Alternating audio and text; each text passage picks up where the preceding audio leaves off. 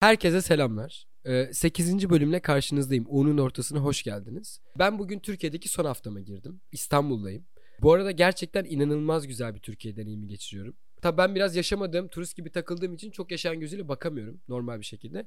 Ama kesinlikle bazı konulardaki umutsuzluğum kaybolmuş oldu. Bu bölümle beraber size bunu anlatmak istiyorum ve bu konuda çok heyecanlıyım. Bunu söylemek istiyorum. Çünkü umutlu olmayı unutmuşum uzak kaldığım için. Size de geçen bölümde bahsetmiştim yani sosyal medyanın beni etkileme düzeyini, işte Twitter'ın bu algoritmanın beni partizanlaştırmasını e, ama e, işte buraya geldiğimde o oluşturduğum ön yargıları özellikle gençler konusunda kırmış oldum. Bu konuda çok mutlu hissediyorum. E, kendimi de bu konuda sorgulayıp farkındalığa ulaştığımı düşünüyorum. Bunun da en büyük etkisi AFS'li gençlerle, kendi kimliğimden insanlarla tekrardan buluşmuş olmam. Yurt dışına çıktığınızda size şöyle saçma bir şey oluyor. Diyorsunuz ki Türkiye'de kalanlar cesaretsiz. Ya da işte yeterince konfor alanından çıkmamışlar. Çünkü istemsiz bir şekilde o Twitter'daki zıtlaşmalardan, işte kendi çevrenizdeki insanların savunma mekanizmalarını size karşı çalıştırmış olmalarından ya da Twitter'da gördüğü insanlara karşı vesaire vesaire siz böyle bir yargıda bulunmuş oluyorsunuz. Kesinlikle yanlış. Kendimi bu konuda buraya geldikten sonra çok büyük bir öz eleştiri yaptım. Ee, bu konuda yanılmışım. Çünkü konfor alanından çıkmak için ülke değiştirmenize gerek yok. Kelebek etkisinin en etkin maddesi olmak için sınırı aşmanıza da gerek yok. Kendi alanınız, kendi deneyiminiz doğrultusunda çok güzel bir üretim içine geçebilirsiniz. Yani üretim üzerine de konuşabiliriz tamam mı? Ben felsefenin o bambaşka bir konusuna dahil olmak yerine size bugün AFS'den bahsetmek istiyorum aslında. Zaten AFS ile ilgili bir bölüm gerçekleştirmek istiyordum. Ee, ve muhteşem denk geldi diyebilirim. Ben geçtiğimiz hafta sonu kendi derneğimden, kendi deneyimimi yaşamış insanlarla bir araya geldim. O da şöyle oldu. Daha öncesinde e, Kanada'dan tanıştığım AFS'li bir arkadaşımla e, Türkiye'de oturalım bir şeyler içelim dediğimizde ben diğer arkadaşlarımla ne kadar özlediğimi söyledim. O da dedi ki neden hikaye atmıyorsun Instagram'a? E, bir sürü insan gelecektir, dahil olacaktır.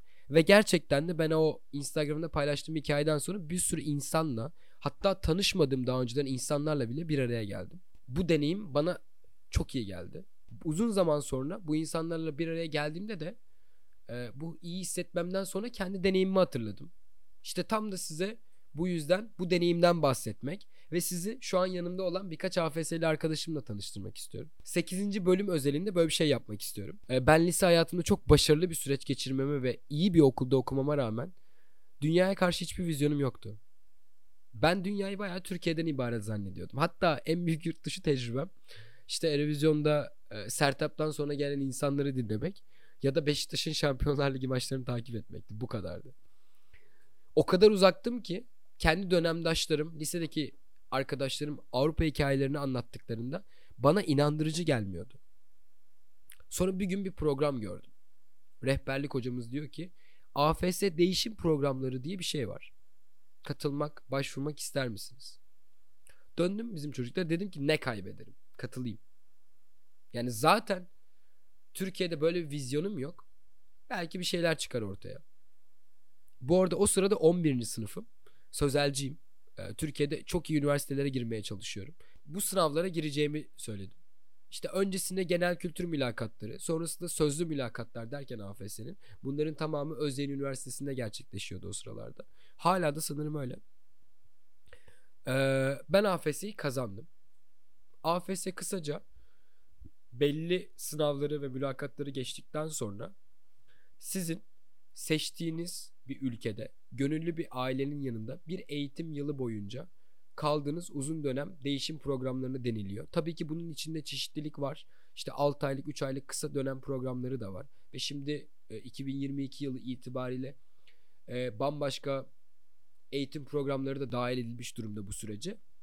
Ama bizim bu asıl ilk başta AFS dediğimiz hikaye aslında böyle uzun bayağı bir yıllık 11-11,5 aylık programlardı. Ben de 2013 yılında Letonya'ya gittim. Mezun olduktan hemen sonra. 12. sınıfı tekrar okudum orada. Ee, ve geri dönüp Bilgi Üniversitesi'ne gittim. Bana o zamanlar mülakatları geçtikten sonra ülke tercihi yaptırdılar. 5 ülke tercihi yaptırdılar. Ve sırasıyla ben de e, Letonya, Brezilya, Dominik Cumhuriyeti, Belçika ve Arjantin'i yazmıştım.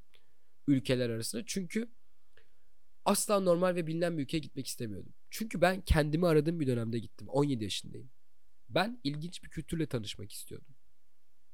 Ve gerçekten de Bütün bu sistemi işte e, mülakatları, sınav sürecini geçtikten, her şey okeylendikten sonra oryantasyon kampını da halledip kendimi Letonya'da buldum. E, ve hayatımın en ilginç, en doğru, en özel deneyimiydi benim için. Bunu şu an dinleyen AFS'ler varsa da böyle muhtemelen o ilk uçaktaki ya ben bir yere gidiyorum ama ne yapıyorum e, hislerini hatırlayacaklardır. Benimle beraber Letonya'ya o sene gelmiş 33 değişim öğrencisiyle beraber Letonya'nın her yerine dağıldık. Zaten bir yandan 2 milyon nüfusu olan e, Konya'nın üçte biri olan bir yüz ölçümüne sahip bir ülke. Çok küçük bir yer. Litvanya ile Estonya arasında Rusya'nın hemen batısında olan bir, bir yer, bir bölgeye gittim. Düşünün 17 yaşındasınız ve Yurmalı adında 60 bin kişilik bir şehirdeki tek liseli değişim öğrencisisiniz. Ve bulunduğunuz bölgede uluslararası biri olmak şehir içinde bambaşka ve özel bir deneyim. Çünkü görmemişler, bilmiyorlar. Ben o sırada bir koleje gittiğimde e, ilkokul öğrencileri bana gelip e, sınıfımdaki tek kahverengi gözlü öğrenciydim bu arada. Herkes mavi gözlüydü. E, ve böyle o dördüncü, beşinci sınıf öğrencileri gelip bana dokunmaya çalışıyorlardı. Çünkü daha önce hiç kahverengi tenli birini görmemişlerdi. Beni gönüllü olarak konuk eden ailemle birlikte ben bir eğitim yılı geçirdikten sonra Türkiye'ye döndüm. Ve de o döndüğüm gün Atatürk Havalimanı'na indiğimde dedim ki Berkant sen artık sonsuza dek değiştin. Hiçbir şey eskisi gibi değil. Çünkü 17 yaşında hiç tanımadığın bir ülkeye, hiç tanımadığın bir aileye bir sene yaşamaya gidiyorsun. Bütün arkadaş çevren, okul çevren, öğretmenlerin, oda arkadaşın, evinde yaşadığın insanlar değişiyor. Ve tüm bu değişimin sonunda 12 ayın sonunda bambaşka bir noktaya geliyorsun. Sen artık o giden insan değilsin. Ve bu gittiğin Berkant'la döndüğün Berkant arasında devasa bir fark var. O eskiden Türkiye ile ilgili kısıtlı kalmış beyninde yüzlerce şey dönüyor. Sana yaşatılmayanları sorguluyorsun. Neden yaşatılmadı ya bana diyorsun. Dünyanın her yerinden gelen yaşıtlarının anlattığı şeyleri duydukça sinir oluyorsun. Ve bu çok güzel. Tabi bu farkındalık Türkiye'ye dönmemle beraber bende korkunç bir rahatsızlık duygusu yarattı. Ve dedim ki Berkant böyle bir gerçeklik var dünyada. Bunu olabildiğince kişiye anlat. Bulunduğun ortamı daha iyi bir yer haline getirmek için elinden gelen her şeyini yap. Çünkü ben tek bir kişi olarak değişerek çevremi, ailemi, arkadaşlarımı daha iyi bir yer haline getirebiliyorsam, çevremde değiştirdiğim ya da algısını açtığım, farkındalık kazandırdığım tek bir birey de işte o benim iyileştirdiğim iletişimde kendi çevresini etkileyecek. İşte bahsettiğim kelebek etkisi de tam da bu. Ve bu etki uzayıp gidecek. İşte AFS'nin vizyonu kültürler arası bir iletişim deneyimi yaşadığımız bu deneyimin sonucunda çıkarmaya çalıştığı bu çıktı bu sonuç tam da benim yaşadığım şeylerdi. Bu yüzden döndükten sonra 7 sene boyunca 8 sene boyunca hatta pandemi başlayana kadar gönüllülük yapmaya devam ettim. Şu anda da arkadaşlar Kanada'ya taşındıktan sonra ben e, AFS Kanada işte sadece Quebec eyaletinde e, varlığını sürdürüyor. Ben bunu e, Ontario eyaletinde Toronto'da yaşayan bir adam olarak Ontario'ya da geçirmeye çalışıyorum. Mesela şöyle bir şey var. Ee, iki senedir pandemi dolayısıyla ve işte Toronto'ya taşındım vesaire. Görüşemedim mesela Efe vardı.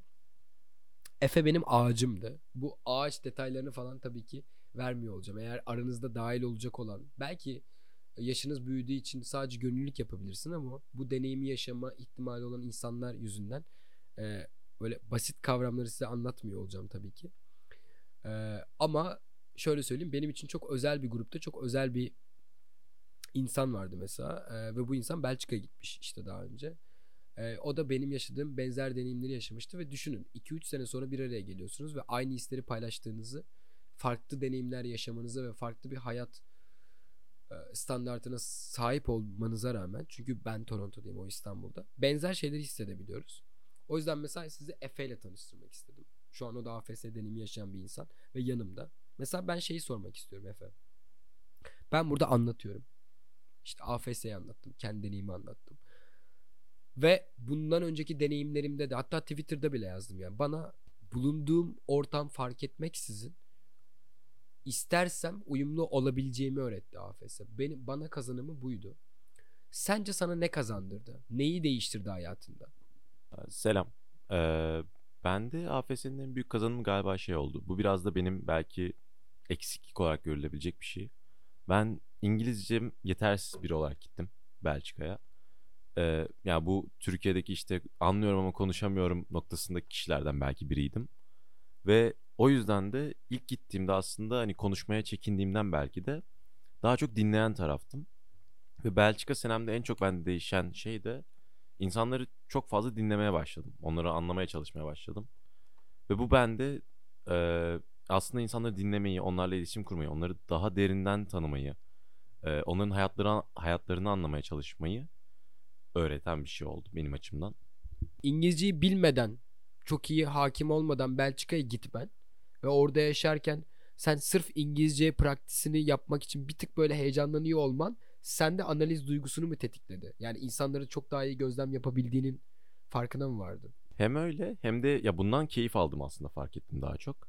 Ve bu bende ya ben o zamana kadar işte e, benim babam bir mühendis. Ben de hani şey kafasında biriydim. Hani ben de mühendis olurum ve hayatımı böyle sürdürürüm noktasındaydım. Ama o noktada şeyi fark ettim. İnsanlarla ben iletişim kurmayı seviyorum. İnsanları anlamayı, on, onları dinlemeyi seviyorum. O zaman ben galiba hayatımı bir noktada da şey e, insanlarla iletişim kurmak ve onlarla iş yapmak. Makinelerle değil daha çok insanlar çalışan bir noktada bir hayat kurmak üzerine yapmam lazım gibi düşündüm. Ve bundan dolayı mesela işte atıyorum lisede işte sayısal bir bölüm tercih edecekken daha e, dil bölümü tercih ettim aslında. Yani sözel bir bölüm tercih ettim ve şu anda hukuk okuyorum. E, bundaki en büyük değişken bu oldu. Ve hani AFS benim daha çok iletişim şeklimi de e, hem aynı zamanda da hayattaki bu kariyer tercihlerimi de değiştiren bir etken olmuş oldu. Deneyimli, böyle aydınlık bir genç olarak. Türkiye'de kalmayı düşünüyor musun? Kalmak isterim. Yani isteğim bu aslında. Ama gerçeklik bazen sadece isteklerimize uygun olmayabiliyor.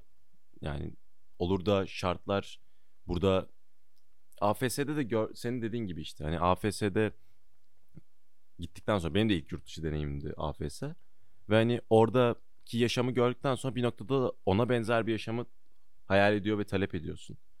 Çünkü hak ettiğini düşünüyorsun. Hepimiz insanız ve bazı şeyler hak ettiğimizi düşünüyoruz bir noktada da. Birileri hak ediyorken biz niye hak etmeyelim gibi bir noktadan.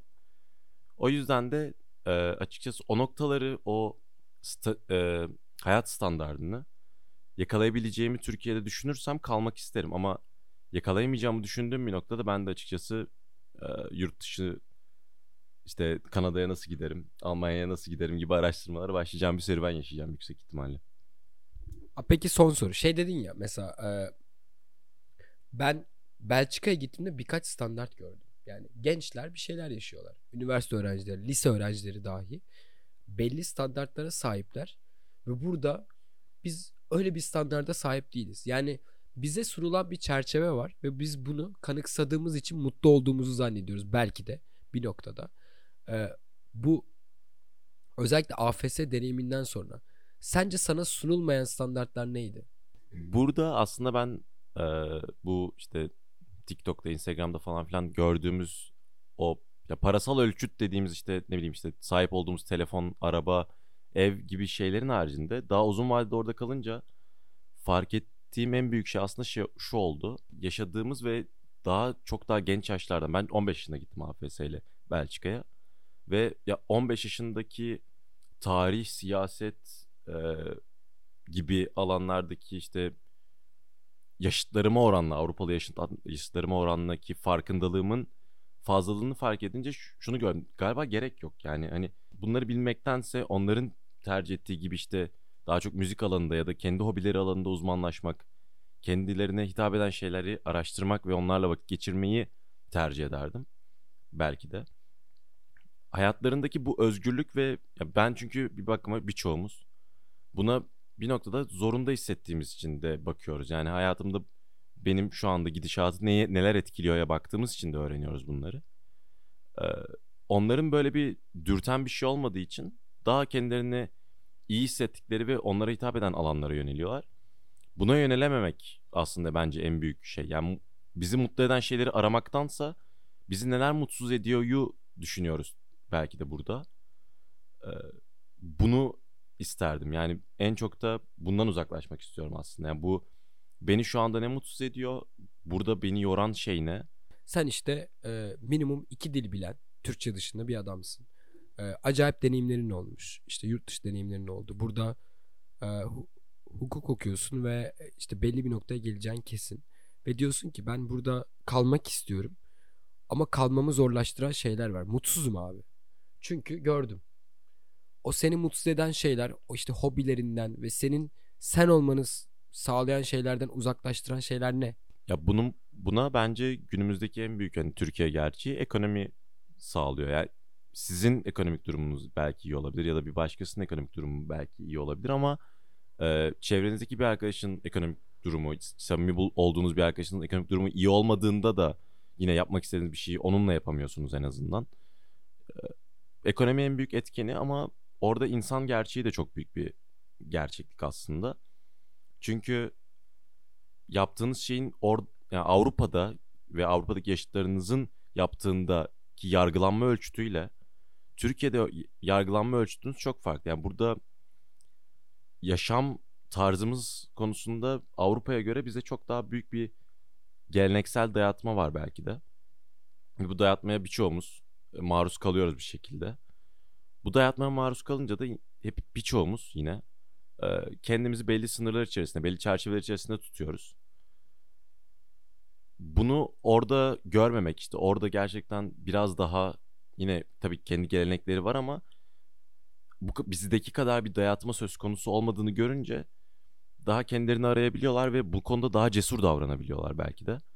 Burada bu konuda bir tık daha cesur davrandığında marjinalsin sen işte falan filan gibi şeylerle tepkilerle karşılaşabiliyorsunuz.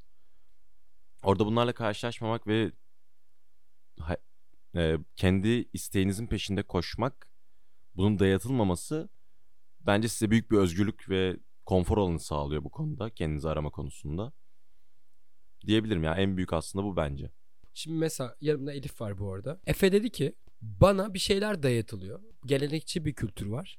Ve benim gençliğimi yaşadığımda bana marjinal diyorlar. Ben kendimi bulmaya çalıştığımda işte ekonomik sebeplerden bulamıyorum.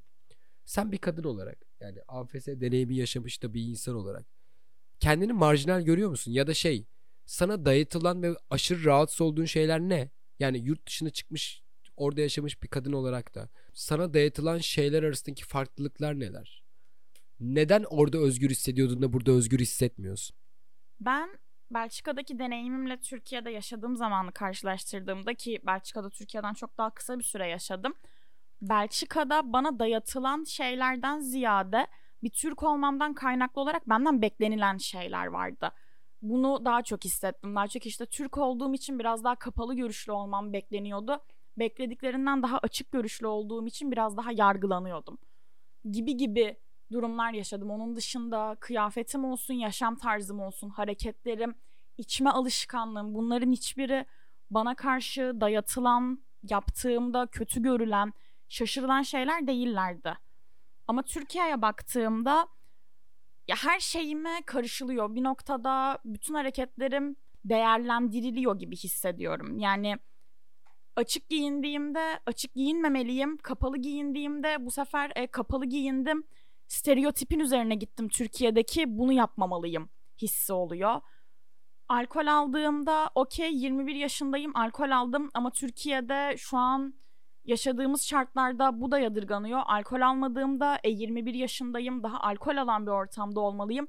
Niye alkol almıyorum oluyor gibi gibi yani bir hareketin iki ucunu yaptığımda da bu bir şekilde yargılanacakmış. Bunun üzerine bir yorum yapılacakmış. Bana bir şeyler dayatılacakmış gibi hissediyorum. Ama dediğim gibi Türkiye açısından baktığımda her hareketime yapılacak bir yorum üzerine verilecek bir yargı varken Belçika'da evet benden beklenilen bir hareket biçimi vardı. Türk stereotipimden kaynaklı. Ama onları yapmadığımda bir şaşırma durumu oluyordu ama herhangi bir yargıyla karşılaşmıyordum diye hissediyorum ben. Yaşadın ve döndün ve şu an Türkiye'desin. Türkiye'de seni tutan bir sürü şey var tabii ki. Buraya olan bağlılığını azaltan şeyler ne sence? Ben bunu sadece burası olarak düşünmemek istiyorum. Burada ailem var, arkadaşlarım var. Doğduğumdan beri bir sene hariç buradayım. Tabii ki beni bağlayan çok fazla şey var. Ama bir noktada ya senelerdir gerçekten dünyada olabildiğince fazla yer görmek istiyorum. Bu yüzden bence bu benim sadece Türkiye'ye değil işte yaşadım bir sene kaldım diye Belçika demek istiyorum. Gittiğim gördüğüm diğer ülkeler olsun, dünyada daha hiç görmediğim yerler olsun. Bence bu benim dünyadaki genel her yere olan bağlılığımı azaltıyor. Çünkü ben bir kere bir senelik bir yurt dışı deneyimi edindim. Ve bunun nasıl bir şey olduğunu gördüm. Bunun tadına baktım. Ve şu an bir sene olmasa bile ya dünyada olabildiğince fazla yere gidip hepsinin bu kültürünü, yaşam şartlarını, farklı özelliklerini bir şekilde deneyimlemek ve bunu gerçekten deneyimleyebileceğim kadar uzun süre kalmak istiyorum. Bence benim temelde Türkiye'ye olan bağlılığımı en çok azaltan şey. Bu arada yani şeyi algılıyorum abi. Ya çok normal bir şekilde hepimizin böyle gitgelleri oluyor. Çünkü yaşamak istediğimiz hayatı sevdiklerimizle yaşamak istiyoruz. Onlarla onlarla beraber bir şeyler paylaşmak istiyoruz. Ama bir yandan diyoruz ki bireysel olarak daha hızlı yol alırız. Sen de bunu sorguluyorsun ve hepimizin sorguladığı bir şey. Çok normal. Peki yurt dışında yaşadığın deneyimleri düşün. Orada yaşayıp da burada yaşayamadığın ne var? Ya da burada orada yaşadığın şeyi burada yaşadığında sorun çıkan şeyler neler? Çok kısa ve net bir şey söyleyeceğim. Aklıma ilk bu geldi. Gece dışarıda rahat bir şekilde yürüyebilmek. Ya ben Belçika'da saatin kaç olduğu önemsiz. istediğim saatte çok rahat bir şekilde kafamda soru işareti olmadan yürüyebiliyordum. Toplu taşımaya binebiliyordum. Türkiye'de bu imkanım yok. Benim için en temeli bu. Ama bunun dışında da yaşam şartı bağlamında e, istediğim gibi davranabilirim orada ve hiç kimse dönüp Elif ne yapıyor şu an diye bakmaz. Çünkü orada sadece bir insanım. Ama Türkiye'de ben bir kadınım ve ben bir kadın olarak ne yapıyorum? Bir noktada bakılan, düş, üzerine düşünülen ve bir karara varın, varınılan, varılınan bir durum. Benim rızam dahilinde olsun olmasın ki genelde olmadan. Ben böyle anlatmaya ve anlattırmaya devam ediyor olacağım ve çok sevdim. Ya bu konsepti de dahil etmek istiyordum zaten. Ee, şey çok güzel bir his. Yani Elif'in yurt dışı deneyimlerinden sonra bu farkındalığa erişmiş olmasını inanın şeyi çok isterdim abi. Keşke tüm Türk kadınları, bütün kimlikler aslında bir yurt dışı deneyimi yaşasaydı muhtemelen şu an bu durumda olmayacaktık. Çünkü biz şey zannediyoruz. Bize sunulanı kanıksadığımız için a dünyanın düzeni böyleymiş diyoruz ama değil. Çünkü bambaşka bir dünya var dışarıda ve bunu görmediğimiz için bilemiyoruz. Bilmediğimiz için içinde bulunduğumuz durum kabul etmemiz gereken, rıza göstermemiz gereken, konsentimizi vermemiz gereken bir durummuş gibi algılıyoruz ama hayır değil. Mesela şu an yanımda Özgü var. Özgü de mesela Almanya AFS'li. Hatta şu an e, böyle Almanca bir bölüm okuyor. de, yani ve bugün mesela onunla oturduğumuzda şeyi sordum. Yani gerçekten gitmek istemiyor musun dediğimde bana şey dedi yani. Ya bilmiyorum. Çünkü hiçbirimiz bilmiyoruz aslında yani. Gitmek istiyor muyuz istemiyor muyuz? Hepimiz burada kalmak istiyoruz. Kimse 5000 kilometre, 8000 kilometre, 13000 kilometre öteye gitmek istemiyor. Çünkü burada mutluyuz, beraberiz. Ama uzaklara gittiğimizde ayrışıyoruz, ayrılıyoruz. Sen gidecek olsan Özgün neden giderdin? Ya da neden şu an buradasın ve devam ediyorsun? Yani bunlar da benim kendi içimde sürekli sorguladığım sorular olduğu için e, çok net bir cevap veremeyeceğim ama kendi beyin fırtınamı sunabilirim. Exchange senemde ben Almanya aşığıydım. Yani Enver Paşa bir ben ikiydim yani gerçekten. Korkunç bir durum böyle. Ama şu an yani bu sorgulamayı bende ne açtı? En son Almanya'ya gittiğimde kendimi evimde hissetmedim. Ben exchange senemde kendimi orada gerçekten evimde hissediyordum ve inanılmaz bir şekilde oraya bağlılık duyuyordum. Ee, belki oradaki e, beni konuk eden aile olsun, onların etkisinden olsun, oradaki arkadaşlarımdan dolayı olsun böyle bir hissiyat vardı. En son geçen kaç ay geçti işte 2-3 ay geçti oradaydım. Aynı hissiyatı paylaşamadım ve e, bir yandan Türkiye'ye e, saçma bir bağlılık hissettim ve burada devam etme kararı aldım.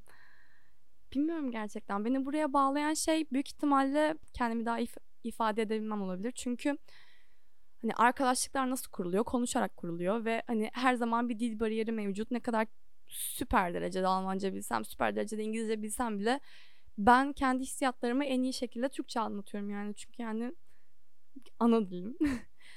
ve kendimi en iyi şekilde bu şekilde ifade edebildiğim için ve insanlarla yani kendimi daha iyi paylaşabildiğim için ve insanlarla iyi bir um, birlikte kur- kurmak istediğim için büyük ihtimalle o yüzden burada kaldığımı düşünüyorum. Hiç pişman oluyor musun buraya emek verdiğin için? Yani en başından beri konfor alanından falan bahsediyoruz ve ben e, hani AFS'yi bir yandan da konfor alanından çıkmak olarak görüyoruz ama Yani Almanya aslında benim için konfor alanıydı bu arada.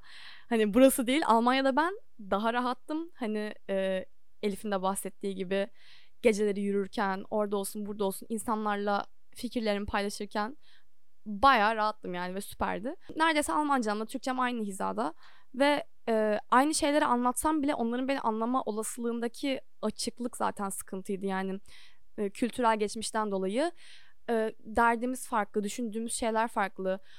Hobileri var. Benim hobim yok yani neredeyse. Hani hobim var tabii ama yani öyle devam ettirebileceğim bir şey yoktu. Çünkü bize dayatılan şeyler e, sınav senen, hobiyi bırak. Ben atıyorum tenis oynuyordum, piyano çalıyordum falan ama bunların hepsi yalan oldu. yani bir noktada sınav senemden dolayı. Onlar ama yani şey böyle. Kimlerin evcil hayvanı var dedi hoca işte falan böyle sınıftaki herkes el kaldırıyor. Evcil hayvanların %70'i at bu arada. Herkesin atı vardı ve herkes birincilik yapıyordu. Ben öyle bir yerdeydim bu arada arkadaşlar. Yani herkesin inanılmaz hobileri var. Hobiler de böyle hani akla gelmeyecek. Yani okçuluk falan yapıyor kız. Ve hani sınav senesinde günde 3 saat antrenman falan yapıyor. Ama bizde böyle bir şans yok. Çünkü ben e, anlattığım zaman bizde sınav senesinde hani her şeyi bırakıp sadece test çözüyorsun falan filan. Yani bana bu imkan tanınmamıştı. Ben sadece test çözdüm. yani onlarda test diye bir kavram da yok bu arada yani. Bu insanların sınav senesi ve adam günde 3 saat ata biniyor. Yani günde 3 saat okçuluk yapıyor. Şeyi sorguladın mı lan biz mi dünyanın enayisiyiz? Yani neden bize bu yapılıyor da onlara yapılmıyor ama onlar da hatta bir de üstünü üstlük onların üniversiteleri ilk yüzde falan yani. Demek ki mevzu şey değilmiş yani aka- akademik başarı için köpekler gibi test çözmek gerekmiyormuş hiç sorgulamadın mı? Kafanda hiç şey demedin mi ya? Ya ne oluyoruz abi falan. Ya şöyle dedim tabii ama yani biz Türkler açıkçası ırgat gibi çalıştığımızı düşünüyorum ben. Yani lisede olsun, üniversitede olsun, onda olsun, burada olsun. Ve e, boş iş yaptığımızı düşünüyorum bir tık. Yani biz bunu kendimize niye yapıyoruz? Ve sonucundan neden e, ilk yüzde değiliz? Nasıl desem biz fazla çalışıyoruz ama boş çalışıyoruz. Onlar az ve efficient yani efektif çalışıyorlar. Az ve efektif çalışıyorlar. Bu yüzden gayet rahat bir şekilde hayatlarını idame ettiriyorlar ve e, planlı insanlar bizde bir tık da plan da yok yani. Son günde her şeyi taktık yapıyoruz yani. En azından ben. Sana bu yurt dışı deneyimin. Sonuçta şu an Türkiye'desin. Türkiye'de üniversite okuyorsun. Ee, burada kalıp kalmayacağına dair henüz bir fikrin yok. Böyle genç yaşta yurt dışına çıkmış ve orayı görmüş bir insan olarak. Sence sana ne kattı? Türkiye'de nasıl bir Türkiye'de yaşarken bile nasıl bir yetkinlik kazandığını düşünüyorsun o deneyiminden sonra? Yani ne kazandırdı sana orası? Ee, Ben Türkiye'deyken bile çok belirli bir çevre içindeydim. Yani etrafımdaki insanların %90'ı benimle aynı düşünce yapısındaki insanlardı. Ee, ya da ben diğerlerini tamamen görmezden geliyordum. Yani büyük ihtimalle ben onları diğerlerini görmezden geliyordum. Yurt dışına çıktığım zaman e, farklılıkları ve adapte olma yeteneğim inanılmaz bir şekilde geliştiğine inanıyorum. Burada da Türkiye'deyiz ve Türkiye'de her ailenin bile birbirinden farklı kültürü var. Önceden ben bunu tamamen görmezden geldiğime inanıyorum. Yani en azından arkadaşlarım çevresinde. Bu farklı kültürleri deneyimlemek ve kendimi onların perspektifinden görmek bana AFS'nin kattığı bir şey. Şimdi yanımda İsrafil var. Ben buraya geldiğimde bana AFS şöyle bir güzellik yaptı. Ben böyle gerçekten o işte size bahsettiğim ya AFS'lerle buluşmak istiyorum dediğimde işte İsrafil'e ulaşmam gerekiyordu. Çünkü bizim Gönüller Derneğimizin işte koordinasyonunu yürüten e, ve bir yandan böyle tüm gönüllülük işlerimizin şu an böyle sorumluluğunu alan bir adam var yanımda. Umudun var mı abi? Bu AFS deneyimin içinin en ortasındaki insanlardan biri olarak, bir şeyler yapmaya çalışan bir adam olarak neden uğraşıyorsun bu kadar? Ya şöyle aslında Berkan, son 5 yıldır sivil toplum içerisinde olan biri olarak umudum her zaman vardı. Ve şunu söylemeliyim ki her sahaya çıktığımda da umudum biraz daha artıyor. Bunun nedeni aslında sahada insanlarla bir araya geliyor olmak.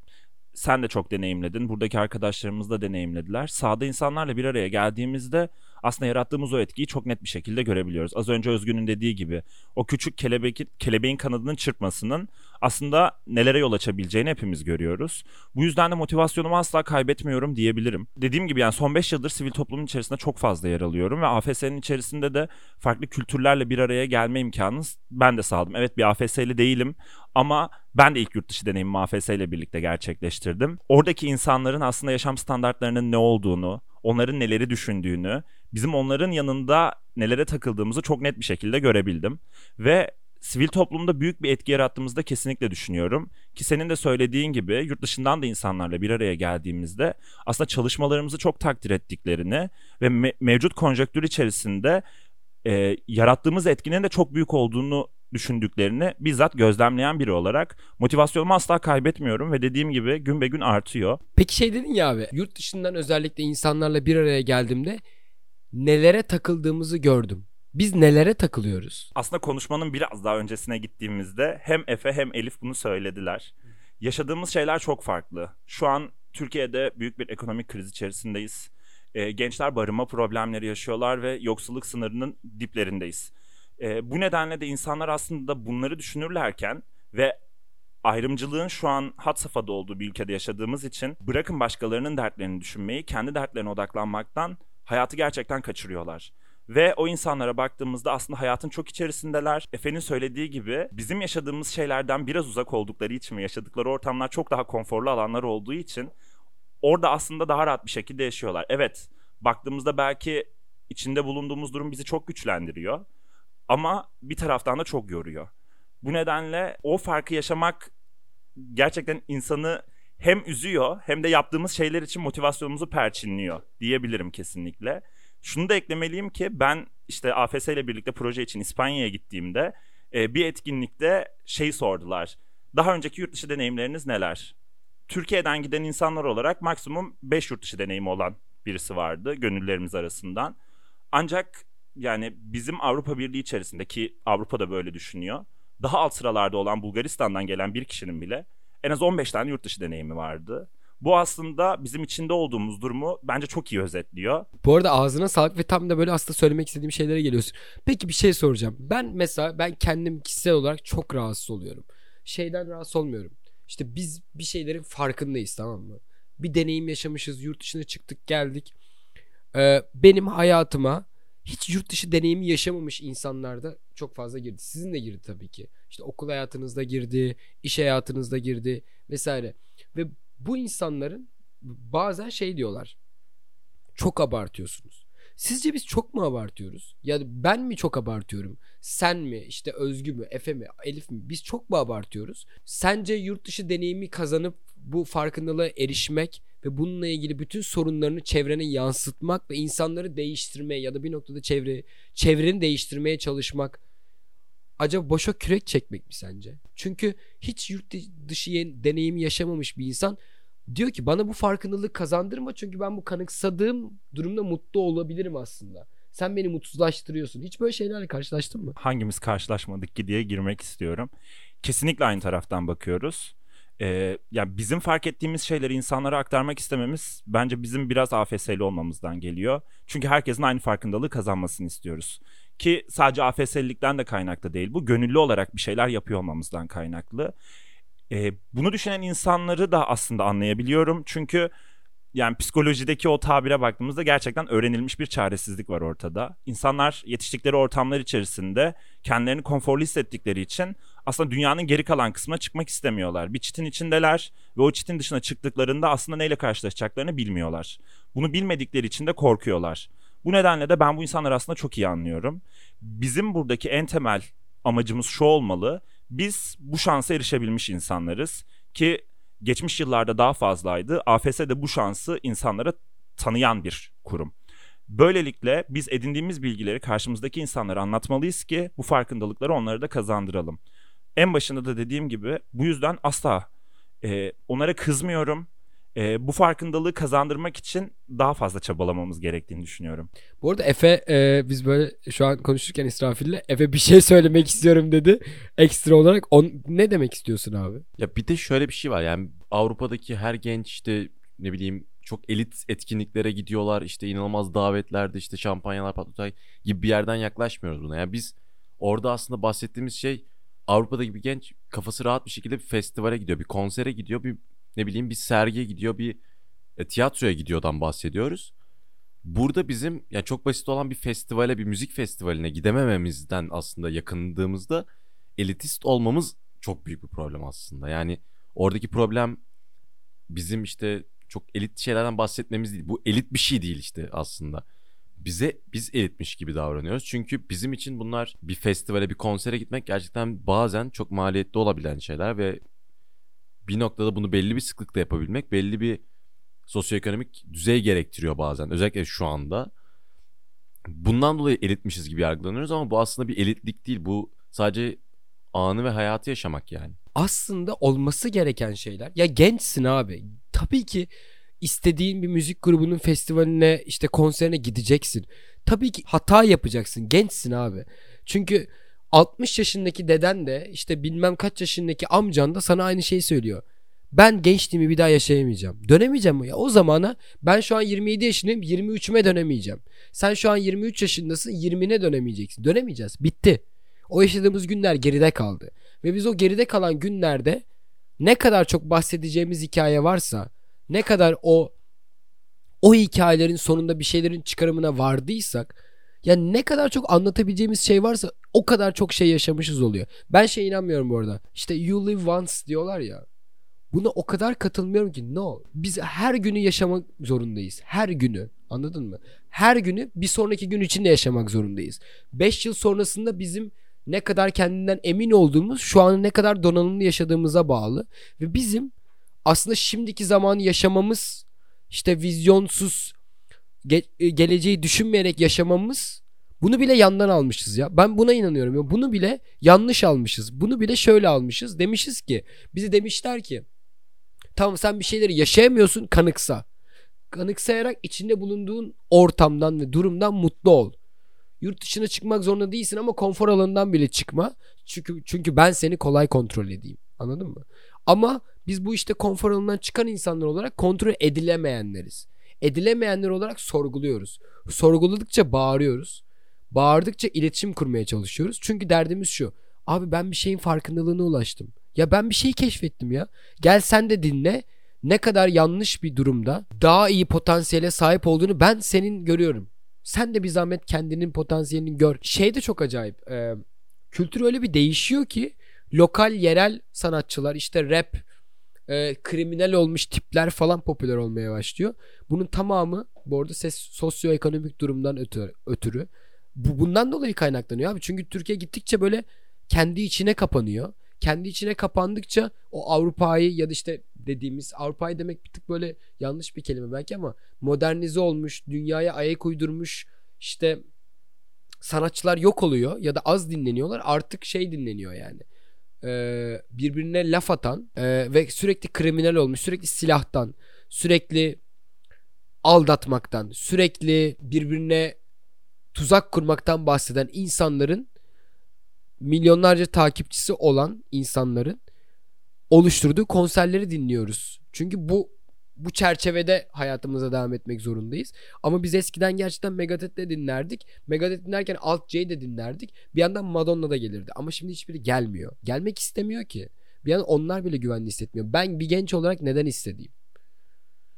Böyle bu arada hepimizin dolduğu ve bir yandan inanılmaz bir şekilde anlatmak istediğimiz bir noktadayız. Size aslında yani bu bölümde şeyi anlatmak istiyorum. Yani bu deneyimlerden ve bu insanların bu arkada benim arkadaşlarımın aynı kimliğe, aynı alt kimliğe sahip arkadaşlarımın aynı sorunları dillendirmesinden dolayı çok mutluyum. Çünkü bu arkadaşlarım biri Belçika'ya gitmiş, biri Almanya'ya gitmiş, işte İsrafil İspanya'ya gitmiş. Ben Kanada'da yaşıyorum ve konuştuğumuz şeyler benzer. Türkiye sınırlarının dışına çıktığın anda gördüğün şeyler değişiyor. Bu hatta geçiyorum İspanya'sını, Kanada'sını, Belçika'sını, Almanya'sını. Bulgaristan'a gittiğinde, Gürcistan'a gittiğinde bile değişiyor. Türkiye'de çok fazla umut var. Ben buna çok inanıyorum. Kendi alanınızda bile olsanız, kendi yaşadığınız bölgede lokasyonel olarak inanılmaz bölge değiştirmesiniz, şehir değiştirmesiniz bile kendi konfor alanınızdan çıkabilirsiniz. Kendi konfor alanınızdan çıktığınızda e, Efe'nin Belçika'ya gittiği sorgulamaları siz Ankara'dan İstanbul'a gittiğinizde yaşayacaksınız. Ya da Tekirdağ'dan İstanbul'a gittiğinizde yaşayacaksınız. Fark etmez. Üniversite değiştirdiğinizde yaşayacaksınız. Ama o bulunduğunuz bölgeyi değiştirmek, bulunduğunuz kafa yapısının dışında insanların da olduğunu bilmek size bir farkındalık katıyor. Ben AFS'yi tam da bu yüzden anlatmak istedim. Zaten inanılmaz bir gençlik programı ve inanılmaz bir etkiye sahip olan bir e, deneyimden bahsediyoruz. Bu bölümde böyle oldu. Türkiye'deki şu an ikinci haftamdayım. E, önümüzdeki hafta gerçekten de Kanada ve Türkiye arasında fark ettiğim, iki sene sonra yaşadığım deneyimlerden sonra ulaştığım farklılıkları size anlatıyor olacağım. Ama bu bölümde özellikle AFS'yi ve benim kimliğimi tanımlayan en önemli özelliklerden bir tanesi olan AFS'yi anlatmak istedim ve anlatırken de arkadaşlarımın da kafa yapısını neden AFS'yi seçmişler ya da bu AFS'yi seçtikten sonra neleri sorgulamışlar size bunu anlatmak istedim.